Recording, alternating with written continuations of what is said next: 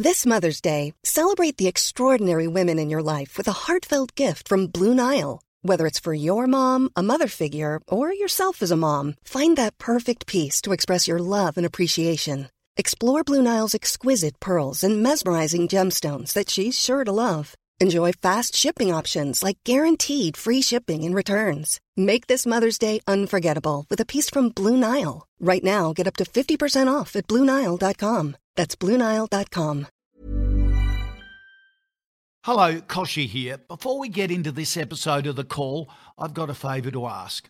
The bigger the Ausbiz audience, the more we can invest in great content and keep providing quality investment ideas to you for free.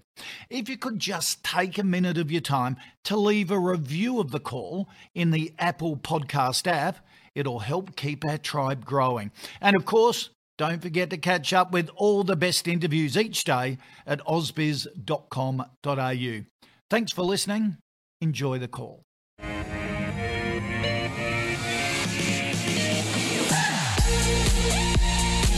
Good day to you. It's a Friday afternoon. Warm welcome to The Call. 10 stocks picked by you, 2 expert guests, all in an hour. It's Friday the 5th of March. I'm Nadine Blaney. A big welcome to viewers watching on Twitter and Facebook. We do this program every weekday from 12 p.m. to 1 p.m. You can find us always at ausbiz.com.au or via our app. I've been excited about this show. We've got 2 great guests for you. Here with me in studio, Jun Bei Liu from Tribeca Investment Partners. Welcome. Good to see you today. Great to be here. And we've got Claude Walker from A Rich Life joining us remotely, but still good, Claude. Nice to see you again. How are you doing today? No. What's your view on markets this week? It's been a big one with bonds still very much top of mind. Well, it has been a big week, and I'm sorry I can't be in this studio today to discuss face-to-face, but basically I think we're finally seeing the steam come out of the tech stonk rally, and now all of the carefree growth investors who've been lording it over the more careful conservative investors have got to take their medicine. So that's a good time for all of us to just take a look at our portfolios and make sure we're holding stuff that we really understand for the long term. Yeah, he had a bit of a grin on his face there, Jun Bei. I mean, there has been a shift. And is that the sage advice? You know, you need to expect that cycles are going to happen. You need to adjust accordingly. Well, absolutely. Our view is that you always need to run a portfolio with diversified assets, with great companies from every sector if you can find them.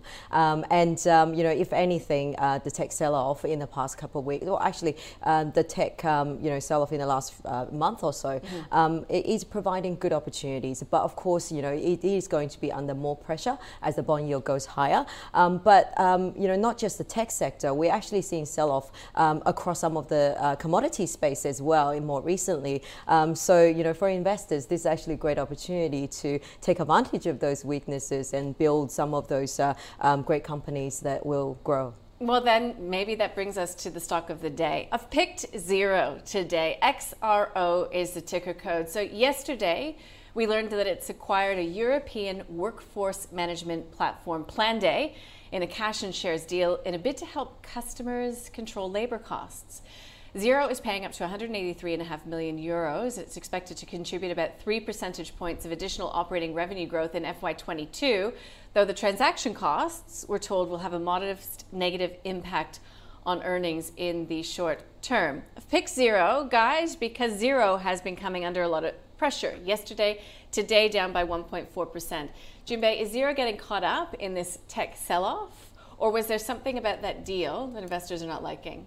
I think the deal is an amazing deal, and it is consistent with their strategy. The share price come off is mainly because of the tech sell-off, and share price has underperformed by pretty much, I think it fell close to 40% in the past couple months. So it underperformed a lot. It has made a great acquisition, consistent with the plan. It is a business that has pretty much dominated the accounting software space here in Australia, New Zealand, and gone to A2 UK that has done very well there. Looks like it will have a very dominant market share there, and even US is making good inroads now. Its strategy is to become not just accounting software but a platform for SMEs. And on that basis, they're making the right acquisition, which is a more payroll system, and then that will broaden out its product offering to the customers where it's already have dominant share in the accounting software. So our view is that it has increased its growth opportunity, this tech sell-off is providing great opportunity to be buying this stock. So at $114, you would be buying Xero. You wouldn't be waiting for any further pullback. Look, you probably wouldn't buy 100% of your entire holding today, but certainly you'll be building a position from here on. Claude, so this platform that will see Xero push into Europe in a more significant way comes after a big cap raising that was done late last year. There were questions at that time, what was Xero going to spend it on, because they hadn't done a meaningful acquisition in quite some time. So do you see this as a start of an M&A cycle perhaps for Xero? It's almost as if you read my mind. So what they did is they raised capital very cheaply, which is just a testament to the strength of their business and the willingness for investors to say, we think that this is good business. It's going to be around in 10, 20 years. And so they can raise capital cheaply. Now, I think I'm not as bullish as Jun Bei on this particular acquisition, just because I feel like they paid a high price at a heady point in the market. But on the other hand, they can afford to and still create value when they can raise capital through convertible notes so cheaply. So if this even has half the strategic rationale that Jun Bei thinks it does, and I think it almost certainly does, then I think it'll work out well for them. And or what's more, to your question, I think we will see more acquisitions, which is also just a feature of the fact that Xero is now a more maturing business. So it's already moved over break even. It can use its platform to really start rolling up other companies with synergies, as well as just the organic growth that we've seen get it this far.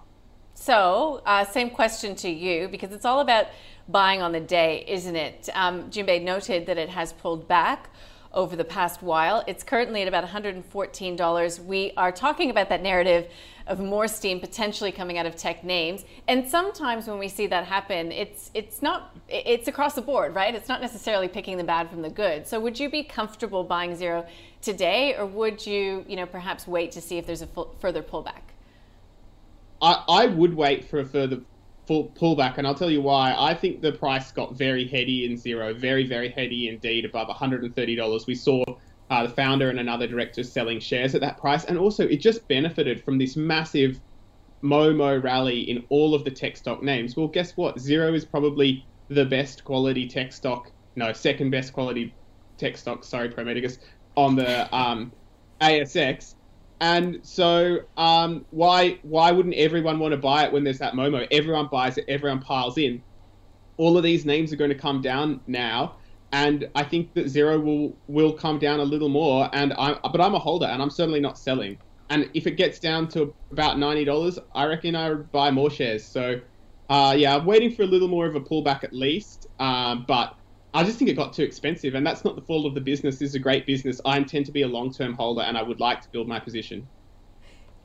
But hold now.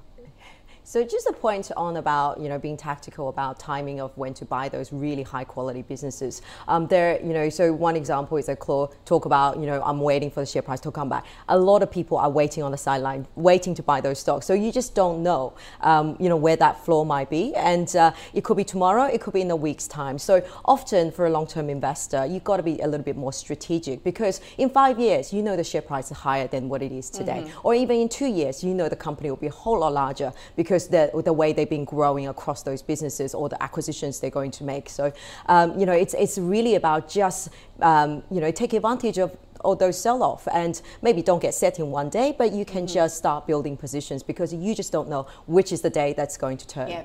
All right. Well, I'm glad I asked about Xero. I hope our viewers enjoyed that one as well. Seemed topical to me. Let's get into the companies that have been put to us from our viewers. And this one is for a couple of our viewers. For Charlie, who's asking about Macquarie Group. Also, another viewer, Maggie. Hello, Maggie. Says, could the banks be safe investments for part of one's portfolio at a certain age? Which bank perhaps has the best growth recovery prospects? So let's just start with Macquarie first. We had a recent upgrade Coming from Macquarie, up by about 5 to 10%, improved performance from the commodities market. What's not to like about Macquarie? There's nothing not to like about it. I think that is the thing. So Macquarie, well, that's probably not a great statement, but look, Macquarie is very well positioned. If you take a 12-month view or even longer, it has the highest growth profile, on the two-year view across all the banks, and it's more internationally exposed, and as well as its, direct exposure into all that renewable energy and renewable space. So, it's well positioned, and that certainly is going to be a bank that should be in anyone's portfolio. Recently it delivered some fantastic results. Firstly upgraded its earnings by beat expectation by something more than 20%, and then it upgraded earnings again. Just a couple of weeks later. So incredible earnings momentum. Certainly, it is one bank that you do want to hold in the portfolio. Now, compared to Macquarie, there's some of the domestic banks. I must say they are looking increasingly interesting as well, and they're cheaper, and they're actually currently in a good cycle, and all of them had a pretty good earnings. Share price has performed quite well as well, more recently for the domestic banks, but if anything, I think you should have more banks in your portfolio at this point. Okay, so I will push the point just for Maggie, because she will pull me up on it herself. Do you have a bank, one of the big four, that you think is the safest, that will show the best growth in this cycle? The safest will be Macquarie Bank. Okay. Yeah, at this point.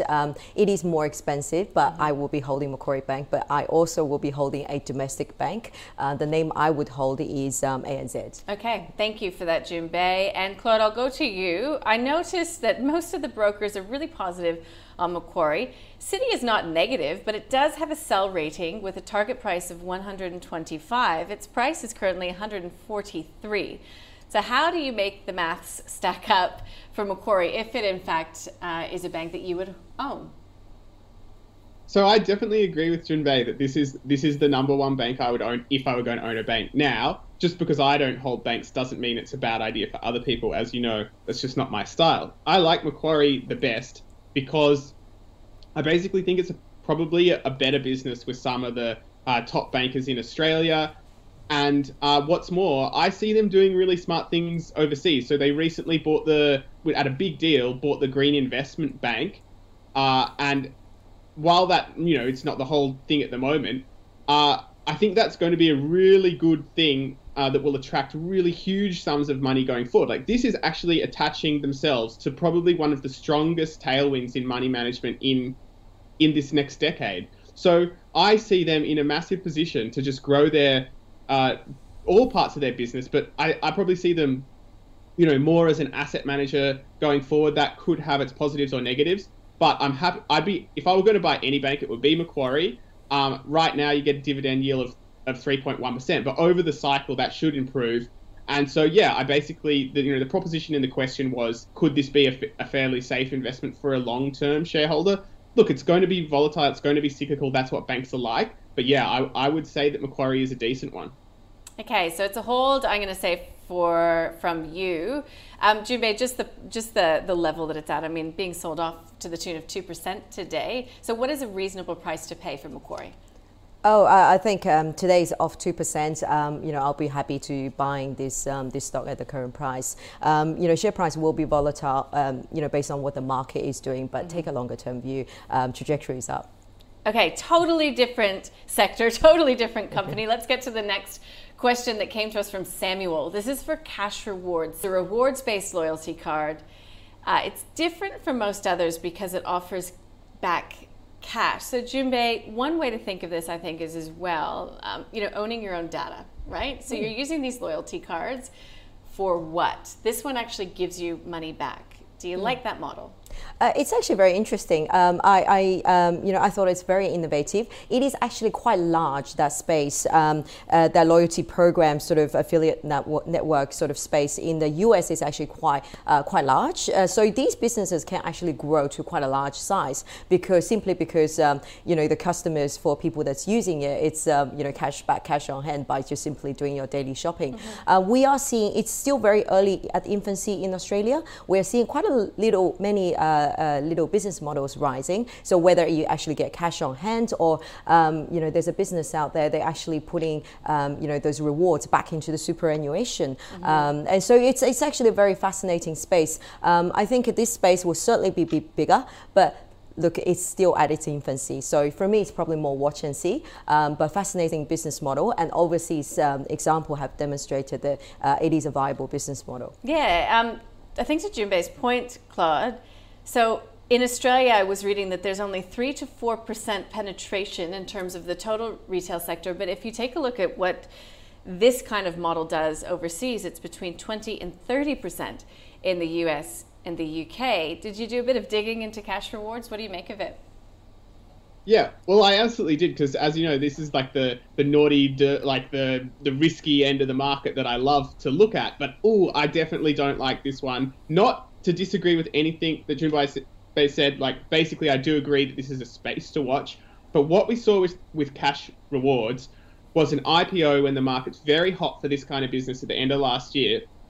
And basically what I do is I monitor a number of platforms, and I have very long lists of what I would call like contras. That is, people who often might be involved in a stock that really try to pump the price up short term. And what we saw with Cash Rewards was, after the listing, a huge involvement of those contras. So that what that tells me is that if you're buying Cash Rewards while those contras are really trying to push it out at the beginning of January and say, buy, buy, this is amazing, get on board, you're going to lose money. That's just what happens every time. This is now, maybe in the end, in 10 years, maybe it's a bigger thing, but it's just too high a price right there. And I think what we're going to have right now is a lot of people that are holding on a loss-making position. And now the people that were pushing this stock, they've long sold out. They sold out probably before. And so now what we have is a situation where there's a massive overhang, there's a lot of unhappy holders. And then the worst thing about this one is, if you look at their most recent quarterly, they spent $5 million on marketing, yet their cash receipts were just flat quarter on quarter. So yes, this business is going to be in a space. Yes, this business is real. Yes, it might be a buy at the right price.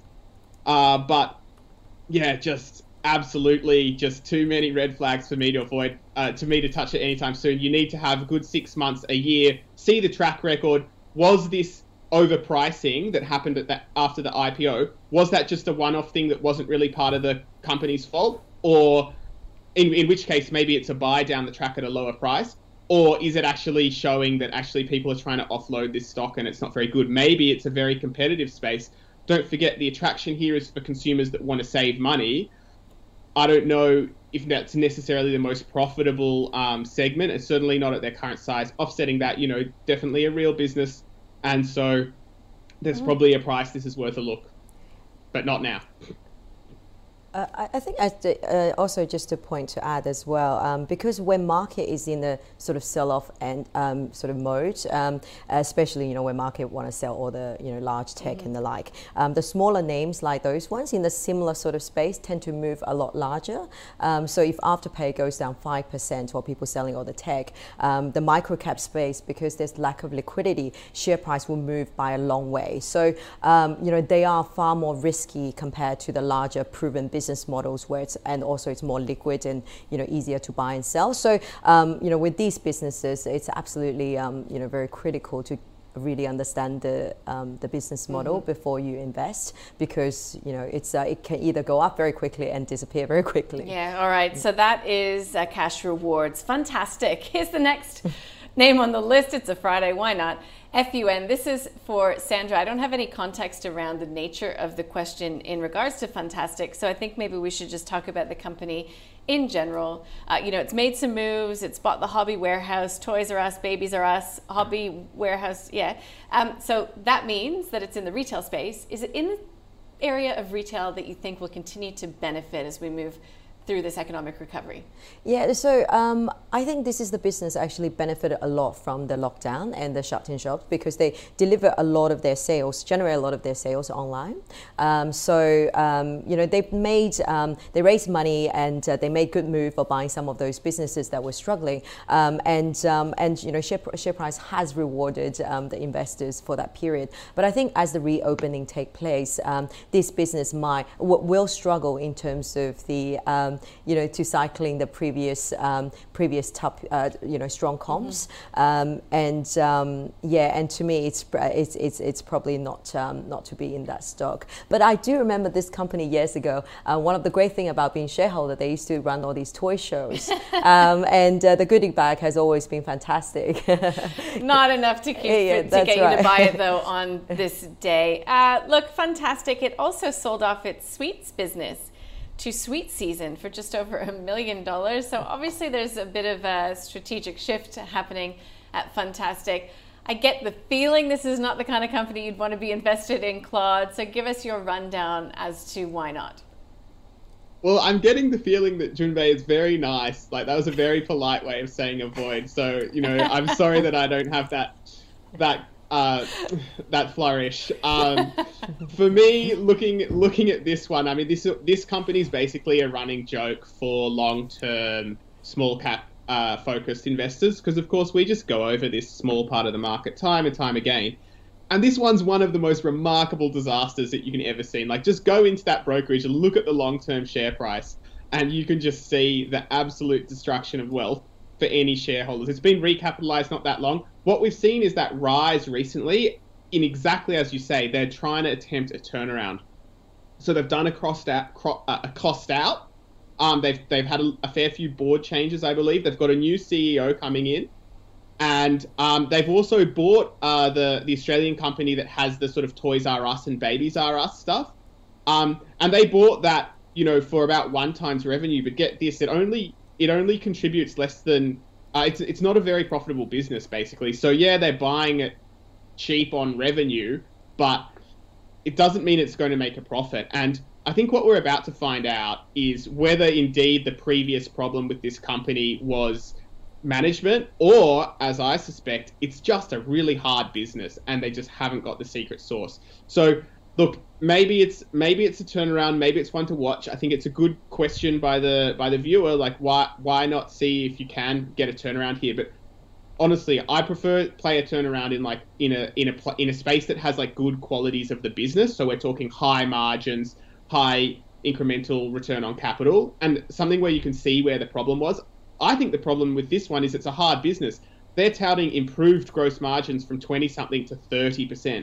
30% gross margins for me. Ooh, that's really hard to get a net margin, at the bottom of the bottom line.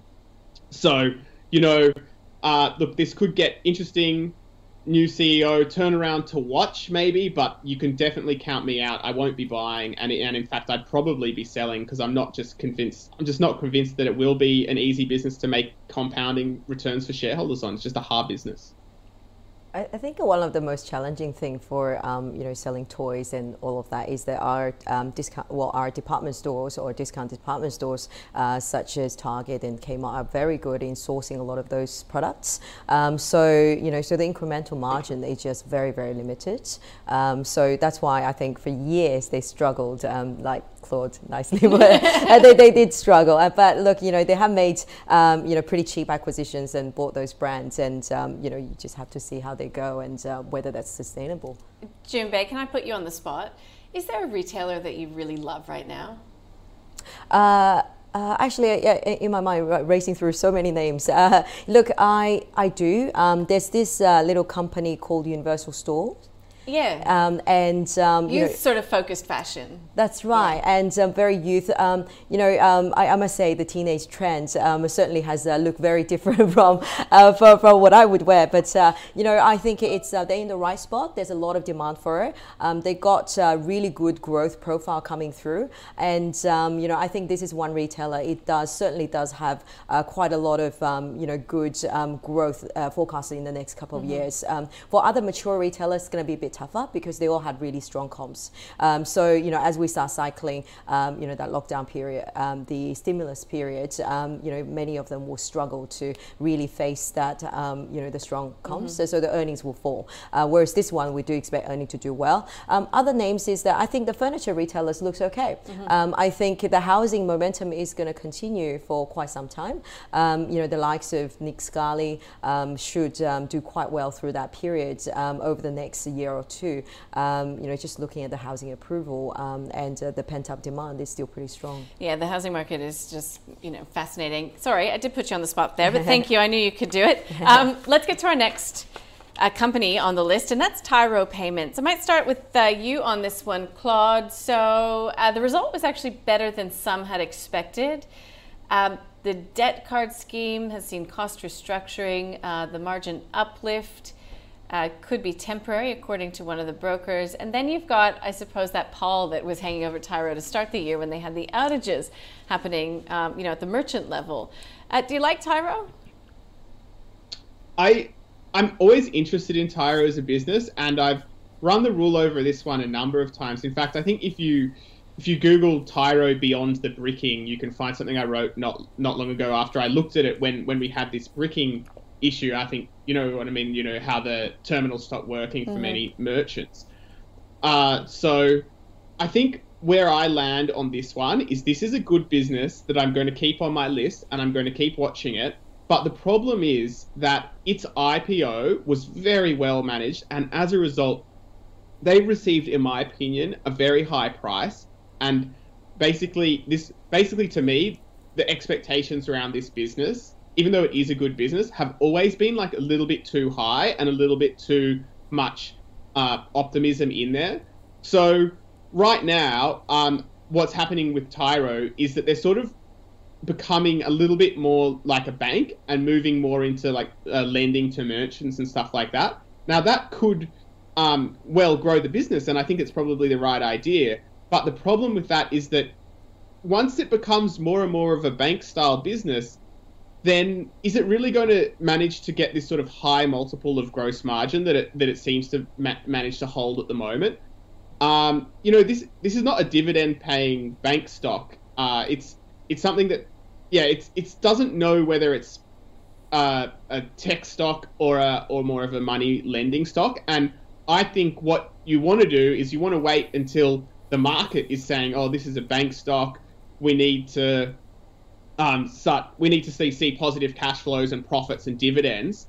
And when it actually achieves those things, I think it'll actually be in a good position to have system growth or above system growth for a while. So I'm not going to bet against Tyro, but, you know, quite frankly, it just seems too high. Like, it needs too much growth to justify the current prices, in my opinion. So I don't see the upside. On top of that, we've got this, in my opinion, terrible bricking incident, which really did hurt the brand. Whatever you want to say about the recovery, it hurt the brand.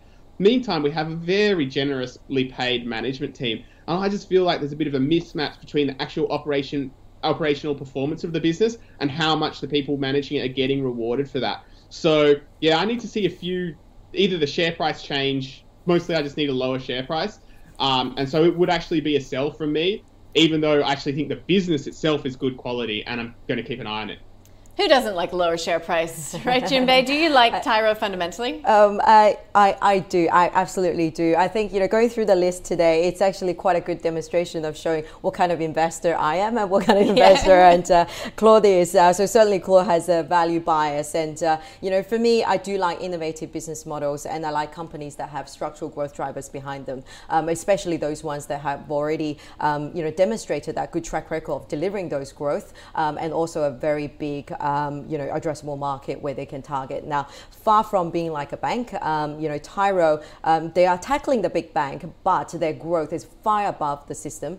You know, and then they, you know, the payment system that do offer at the moment only penetrating very, very small parts of the market, and yet they're the fifth largest aggregator for that payments solution for that space. And then what has also been happening is that because of the COVID lockdown and because a lot of, you know, for hygienic reasons, a lot of, you know, places that, you know, the penetration of the card payment is now being encouraged. So the actual usage of cash will be less and less in the system. So that will actually have a huge benefit to many new categories that Tyro have yet to target. You know, so the growth opportunity is enormous for this business. Not to also mention this Tyro is one of the few tech actually has been impacted by the lockdown, because currently the category that they're most strong in is actually hotels, restaurants,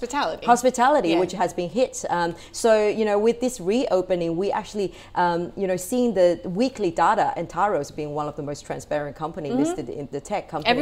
Every Monday, you can see what the number look like. So that actually made that short seller report that came out not so long ago quite difficult to stand up, because you know, every Monday we know what the sale look like. So yeah, so the business is actually a reopening trade as well as a very strong growth business, and because the deal they signed with the Bendigo Bank more recently, which will be launched very, very soon, is going to deliver just on that, going to deliver significant growth. So look, to me it is pretty good value for the growth it's going to deliver, and it's got a long runway ahead of it as well. Down by close to 4% today, Jun Bei, so you would be buying at these levels? Oh, absolutely, okay. Yeah. So that's a buy. So this is really fun because they're not agreeing, you know, on everything. So it's going to be tough to get anything into the portfolio today, but you've got differing points of view. That is what makes a market. Of course, this is information only. You do need to do your own research, of course, and do everything that's suited to your own personal circumstances. I'll just put that out there. I like to do that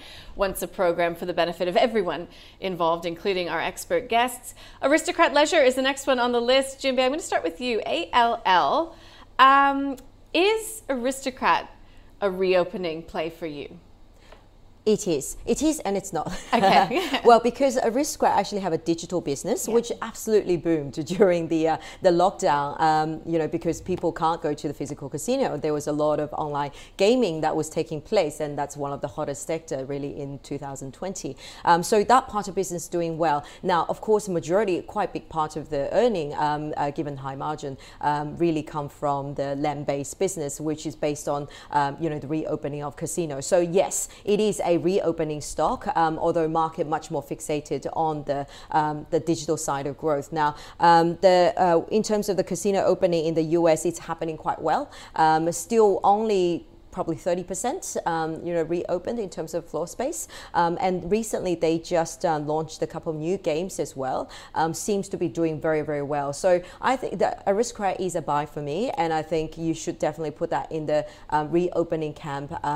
You know, and I think the result is coming up in May, because it's sort of different, out of cycle. So the result should be in line with expectations, but I think going forward it's pretty good play. Yeah, Morgan Stanley says that Aristocrat is the best place to continue to outperform its peers and gain market share in that participation gaming, that online gaming space.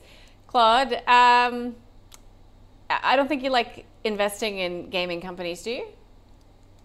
No, I guess these are one of the strongest avoids for me, just because of the damage that these pokies and also online gambling does to people. Now, obviously, I'm not saying that we should ban all gambling, but just these games are really optimized to keep people playing as long as possible. So it's a flashing lights. Like, don't get me wrong, people designing these games are extremely clever at trying to addict you in. And now a computer game can be addictive, and we see that actually hurts people sometimes. But a computer game, when you're also using the money you need for your child's school uniform, is really bad on society. And I just count down the days until one day there's a politician in power that has the guts to actually do something about this. You see many people try, but when that happens, you will see, if that, especially it happens in the US, and they're historically more against gambling than we are. So, you know, when that happens, one day there's going to be a massive shock to this share price. I hope it's a day soon, probably won't be, but one day there will be. Do you just ask millennials about this thing, this kind of thing? Like, one day we're going to be in power and we're going to start doing stuff about this. Does so much harm to society. So yes, I agree with everything Jun Bei said, except, you know, in the sense that the near-term stuff probably looks fine. And it's also good for the business that they're going more digital, basically, because I reckon it's going to be a better business model for them.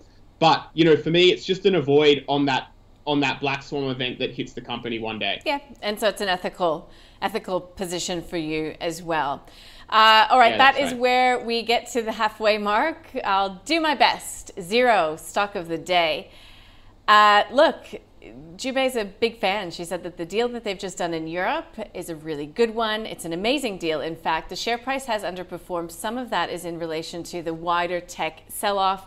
It is a buy at these levels. You don't necessarily want to go all in at these levels because it may come off further, but it is right. You know, you can feel comfortable building a position if you so desire.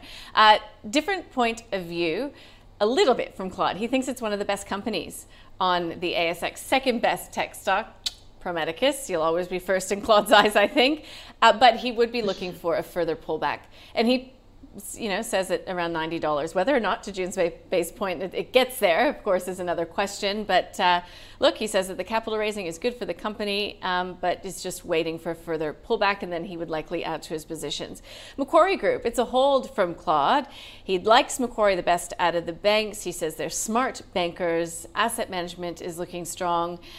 But it is a hold for him. It's a buy, though, for Jun Bei, who says it's really well positioned. It's got a great growth profile, and it is one for the portfolio, particularly in the banking space. If you pushed her and you had to get her to name a bank, a local bank, domestic bank of the big four, ANZ would be Jun Bei's pick. But that is a buy from Jun Bei. Cash Rewards from both of my expert guests today. It's a watch and it's a wait. There is the potential for growth in this area, according to Jun Bei, with these loyalty programs and this unique take on it. But Claude just says there's a bit of a red flag. It IPO'd at the heat, you know, when the heat was really in the market. You need to watch and wait to see how this one shakes out. Jun Bei agrees, you know, it's a volatile, it's pretty risky. Also because it's pretty illiquid as well on the smaller end of things. Now, Funtastic, I'll start with Claude. Pretty strong words, his not mine. He calls it a joke. He says for the long-term small cap investors, it's been looked at as, you know, the ultimate, sort of value destroyer, I suppose. They're attempting a turnaround. He doesn't, you know, fault them for trying, but he just reckons that it's probably a really difficult business to be in. Jun Bei just says, look, it could benefit from the lockdown. There is a, you know, a transition taking place, but this one will likely struggle through the reopening thematic. That brings us to Tyro Payments. This is a buy from Jun Bei, from Tribeca. She says it's an innovative business model, structural growth opportunity is huge for this one. And it is also a bit of a reopening play as well, because of course it's leveraged to the hospitality industry. You know those payments, you've got to tap on the side for Tyro. When it comes to Claude, he says, look, the IPO was very well managed. He's got a bit of an issue with the issue that it had with its payment systems earlier in the year, particularly when you consider how much management is getting paid. He thinks it's a sell primarily because of the valuation. He just thinks that the expectations are too high, and it's quite exy as well. Aristocrat Leisure is a sell for Claude. He does not invest in those businesses, but it's a buy from Jun Bei because it's leveraged not only to the reopening trade as people get back into casinos, particularly in the US, but also it's leveraged to that online gaming narrative, which was so strong in 2020, and it's showing no signs of slowing down. So that is an opening stock that will report in a couple months' time. So keep an eye on that one. But at this time, it is still a buy for Jun Bei. So I hope I did them justice there. Let's check in on the Ausbiz portfolio. This is thanks to our partner NabTrade. All of the companies that get a 2 thumbs up from, or buy essentially, from both of the experts on the show on the day we've been putting in. I don't think it's going to happen today, but let's check in on how we're performing. Weekly, we are down 3%, similar return over the month, and year to date, a bit better there, we're up by close to 21%. Recently, we added Dragontail Systems, Vista Group, IDP Education, Integral Diagnostics, and Qantas. You can check out the portfolio at ausbiz.co/portfolio. So I have given both of our guests a little bit of a chance to take a breather, have a sip of water. They've been very generous with their thoughts. Let's get to it, though. John has written in asking about A2 Milk, saying that now it's had downgrade after downgrade. Is it time to sell or time to top up? You know, hoping for that upside. A2 Milk, Jun Bei. I mean, it's been a really difficult time for the company and shareholders as well. Absolutely. It's been an incredible 12-month for that business. Share price was probably the top two performing stock during the pandemic fear. So what happened was the parents in China, they pulled forward a lot of purchase, pantry stocking. So they bought a lot of infant formula, and then there was a lot of earnings pretty much being pulled forward. Since then, of course, now you're going through a period where all the shops are open, people are going back to the shops, but because they bought so many infant formula, there's only so much you can eat. It's just the earnings going through a tough period of cycling those numbers.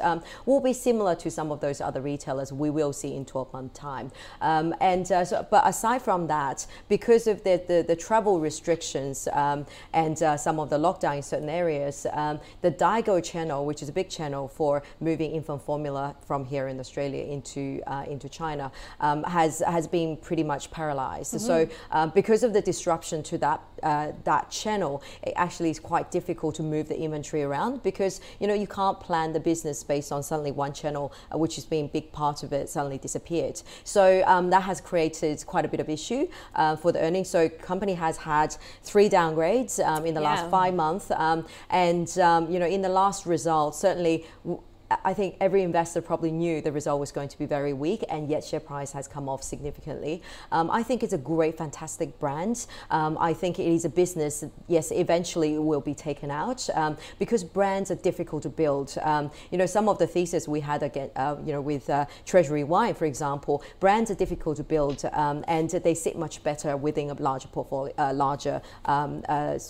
branded company. So, we think this is further down the track, but you can't invest just based on someone might buy it, right? So I think the earning weakness is still to come, but at these levels it's a hold for me.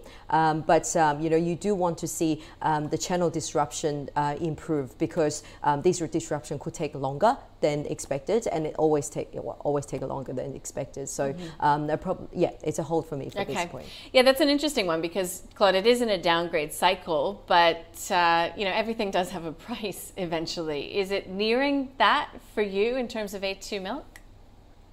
Yes, it absolutely is getting interesting for me, mostly because the brand is so valuable. The real question on my mind, and why I hesitate with A2 Milk, is what is indisputable is we are now seeing for the first time ever sort of discounting on A2 Milk on Australian shelves. That is no longer flying off the shelves like it used to. Now, back in the heyday, not only do you have the direct route to China, but also you still have people coming here to Australia for a holiday or through Daigou and basically buying off Australian shelves. Now, without that, it's really hard for me to tell when that will bounce back. Like, obviously, things are getting better, and I would have thought that China would be one of the first places that Australia would encourage tourism from, basically. I would have hoped that we'd actually be really focused on getting Chinese tourists to come back to Australia, because that would really be good for Australia. However, we are now currently having a diplomatic standoff with China, and what I want to see in order to buy A2 Milk is for Chinese tourists to return to our shores. Like, even if they don't buy any, it's just like they see it at the airport. It helps build the brand over there. They can see that, this is what we shop and this is what we have on our shelves and all of this sort of thing. It's good. Like, that's what I'm waiting for. So for me, the trick with A2 Milk is check those supermarket shelves. How quickly is it moving off the shelves? Is it being discounted? When that starts picking up, I reckon that if the share price hasn't already run up by then, that's when I'd be buying. For now, probably it's a hold as well for me. Okay, so we are, 20 minutes left or less than in the program, but we're getting to a couple of companies that I don't know very well. Don't know if you do. 8 Common. This is a question coming to us from Darren. I'll start with you, Claude. 8CO is the ticker code. Yes, great. So 8 Common, I own shares in, and not only that, but probably next week sometime or at some point soon, I'm really interested in buying more shares in this, because I think Jun Bei said before, when you have a sell-off, these smaller companies can come down more. Well, if we see that in 8 Common, then I think for me it's a buy. Now, let's just have a step back and say, what do they do? Well, their historical business is Expense 8, which basically has a specialty in helping manage expense management, in particular for government departments. Now, they do have a number of large enterprise customers. But, you know, the government is where they're so strong because they have all of the special security measures that mean that they can provide, be a software provider to government. So, in fact, I was talking to the CEO just a couple of days ago, and he was saying how all of his software developers and stuff, they have to be Australian citizens to get the, like, the vetting and stuff to allow them to sell into government like that. So this is a sweet little niche. This is a good niche, right? Mm-hmm. And previously, I was just like, all right, I think I'd pay about 12 cents just for this business. Well, guess what? Recently, they've expanded into another business, which is called Card Hero. And now this basically, you know how we have corporate credit cards that, you know, you might be able to spend on, but they don't want to give that to everybody because each card might have a limit of $5,000, $10,000. They have a massive contingent liability if a company goes out and rolls out to every single employee, even maybe more junior ones that have just started with the company. Card Hero allows a preloaded card to be given to anyone, which limits that liability to whatever they put on the card. So if you have a low-level employee that needs to go and do a trip and they need some expenses for that trip, you can just put the amount that you need to for that card. So to me, this is a massive value add. And for companies, I think it's a better solution. Now, the CEO is very bullish this. I think it's a good idea, especially since they're already in government departments. If they can do the cross-selling there, then there's plenty of upside. For me, it's a buy. And I honestly, at around 15.5 cents, I could buy. I'm not going to buy right after this show, but I'm going to be putting in a few orders for next week, just below the current price and see if I get lucky. But it's a buy. Okay, so not even waiting for that 12 cent on any potential pullback. Jun Bei, do you like that story that's been laid out? I'm with you. I haven't heard of this company before, and I looked into it. Look, it's, I like, well, the story sounds interesting, but it is in that software distribution space. That is, although they got a couple of good customers in governments and large businesses, it's just very, very, very competitive space. You know, it's the new product that's coming out. It sounds interesting. But I think it's something for me to, I'll prefer to watch it from sideline. Yeah, watch and wait from the sidelines on that one. We're going to have to pick it up a notch. Pentanet 5GG is the ticker code. This is from Jeremy. So a little bit of context for you, Jun Bei. He says, especially with them being the licensed partner to host NVIDIA's highly anticipated game streaming service, GeForce Now, in Australia. So there you go, in that gaming space. Yes, so that I think that business sounds interesting, but my view is that my view is that it is a very, very hot space. I'm not sure what Claude is going to say over there. It is a very hot space, and I just, you know, I much prefer to see them generate a bit more track record. Yeah, because it did, look at the chart. I mean, it just, Claude, we'll bring you in. It did just IPO. We spoke with the company around that time. So again, is this sort of a watch and wait, see how this all evolves? Definitely. And I think Jun Bei's exactly said the exact key heuristic that everybody needs to know. Like, anybody can learn this. If something is a recent IPO in a hot space, the odds are against you. Now, that doesn't mean they're bad long-term businesses, and that doesn't mean that it's a bad business or anything wrong with it long-term. But the chances of that being a very heady price are very high, right? And the market knows so much less about this than the IPO people who are, you know, basically in either recapitalizing or even selling out. So to me, this is a clear wait and watch, especially when you've got this whole 5G hype stuff going on, okay? Yeah. We just need to be careful of when something's super hyped. Not saying it's a bad business, but for me, I need longer to have any ability to judge a combination of first their words and then their actions. Mm-hmm. On top of that, there are a few other heuristics that make me a little bit nervous. Again, doesn't mean they're bad, but... Yeah. Just a recent listing in a hot space from Perth is definitely a wait and watch for me. Ooh, drop Perth in there too. Okay, Energy One is number 9 on the list. This one coming from Dylan. Claude, I'm going to start with you. We'll just have to keep it a little bit condensed, but EOL is the ticker code. More traditional than what we're seeing in Pentanet and as well as 8 Common. Yeah, right. So we'll just wrap me up when I have to, but basically just for viewers to know, this is a company that sells energy trading software. So big energy users, that can be, retailers, but also just like high-end, like, you know, big manufacturers. Now, the store, I own shares in this, and it's one of my favorite companies on the ASX. Okay, so this is just exactly where I like to sit. It's software that is enterprise to enterprise, very sticky, and what's more, they've been getting a combination of organic growth plus acquisitions. Now, the real big story here is they've made 2 acquisitions in Europe, Contigo and EZ Energy, which already had shared customers, and now they're managing to sell their existing Australian modules into those customer bases as well. They just had a fantastic profit growth in their last report. Unfortunately, because it's such an infrequently traded stock, that chart doesn't really look proper, and that is probably the big risk that you have to know about. Like, this is what's called a lobster trap. If you buy big on this and then something goes wrong, you may not have the liquidity to get out. Offsetting that, profits in the half year up a massive 398% to $2 million. Mm. You can see why I like it. Like, this is the kind of small cap growth. This is under the radar stuff. In a few years, I predict the fundies are loving this stock because it's a hot tech stock. Right now, they're avoiding it because it's a liquid.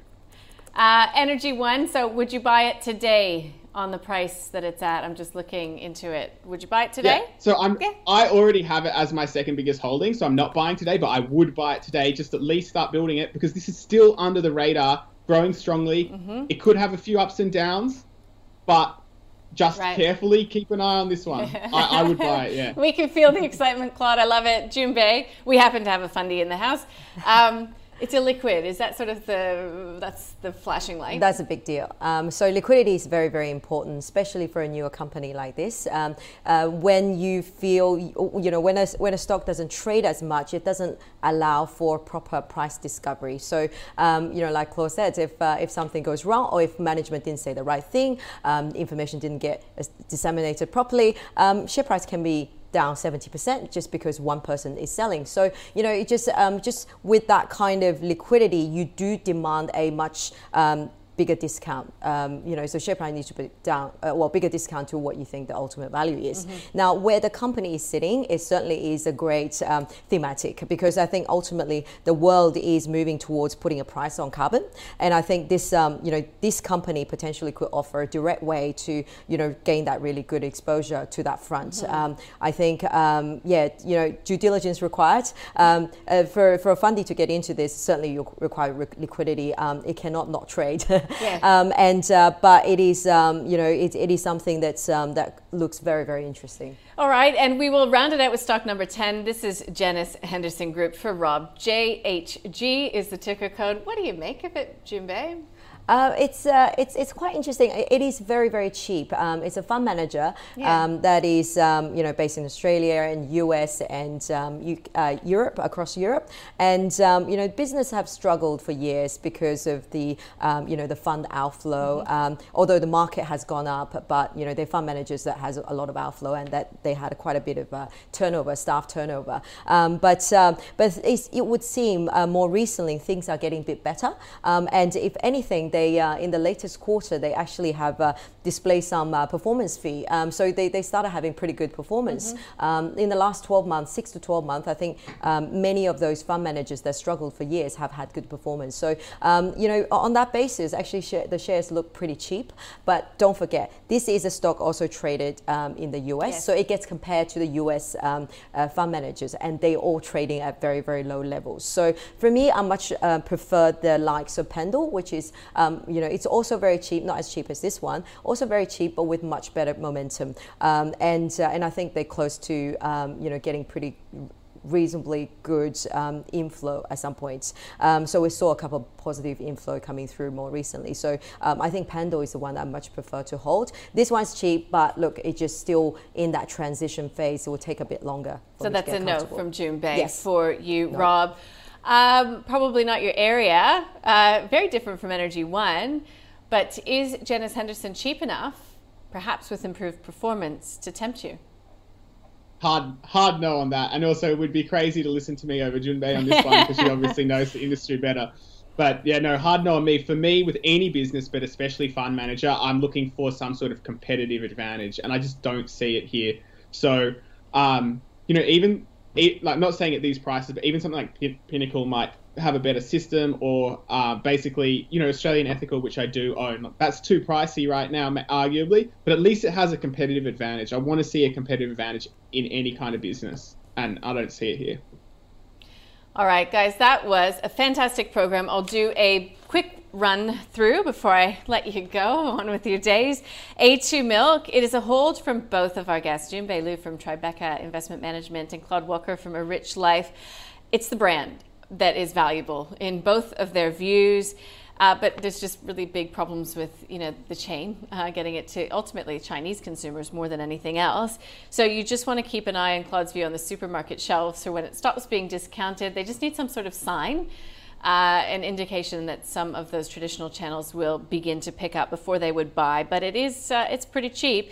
8 Common, this is a buy coming from Claude Walker. He's very interested in the company. He thinks they're in a really good niche space. He would be buying it today at this price. For Jun Bei, it's a watch and wait. First of all, you know, not a very, you know, she's just sort of been alerted to it. It's a competitive space because it's in that software distribution space. So she's just pleased to just watch and wait from the sidelines. And that is what the story is from Jun Bei in regards to Pentanet as well. 5GG is the ticker code for that one. It is a very hot space. It's good to watch and wait sometimes to see how these things pan out. And that's what Claude says as well with this one. Also, it IPO'd, and it was a hot IPO. It's in a very hot space, you know, to Jun Bei's point. And so in that case, Claude says the odds are pretty much against you at this phase of the company's development. Not saying it's a bad company, but just there's no need to rush into it. Energy One, ring the bell. It's a huge buy from Claude. He loves this one. He owns shares. He'd buy it today if he had the chance. It is illiquid though, and that is the real sticking point for Jun Bei. Yes, it's got great sort of opportunities, perhaps tapping into that carbon tax narrative in the future, but you know, how could she be buying it if she doesn't know if she's going to be able to get out? And to Claude's point, he did say it's a lobster trap. I like that terminology. It really paints a picture in your mind. Janus Henderson Group, it's a hard no from Claude. He just doesn't see any competitive advantage there. He does own Australian Ethical, but it's expensive. Jun Bei says that Janus Henderson is getting cheap, and there are signs that perhaps it's improving, but she still doesn't necessarily like it. She wouldn't be buying it. If you need to look in that space, you'd be looking more likely at Pendal because it's got a bit of a momentum behind it. So that is the final 5 companies reviewed by our expert guest, Jun Bei Liu from Tribeca Investment Management. Thank you so much for coming in. It's always great to have you. It's great fun here. Good. And Claude, thank you. We'll see you in studio next time. Thanks so much for dialing in. Have a great afternoon. Thanks for those buys. Appreciate it. Thanks a lot. Thanks for having me. Look, I think it's great. We got buys from Jun Bei, we got buys from Claude, just in very different parts of the market. So if you'd like to re-listen to this episode, we'll put it up on our website soon. You can also listen to the show as a podcast as well. Any stocks that you'd like us to cover, just flick us an email, thecall@ausbiz.com.au. You can tweet to us as well, @AusbizTV. Stay with us, plenty more to come.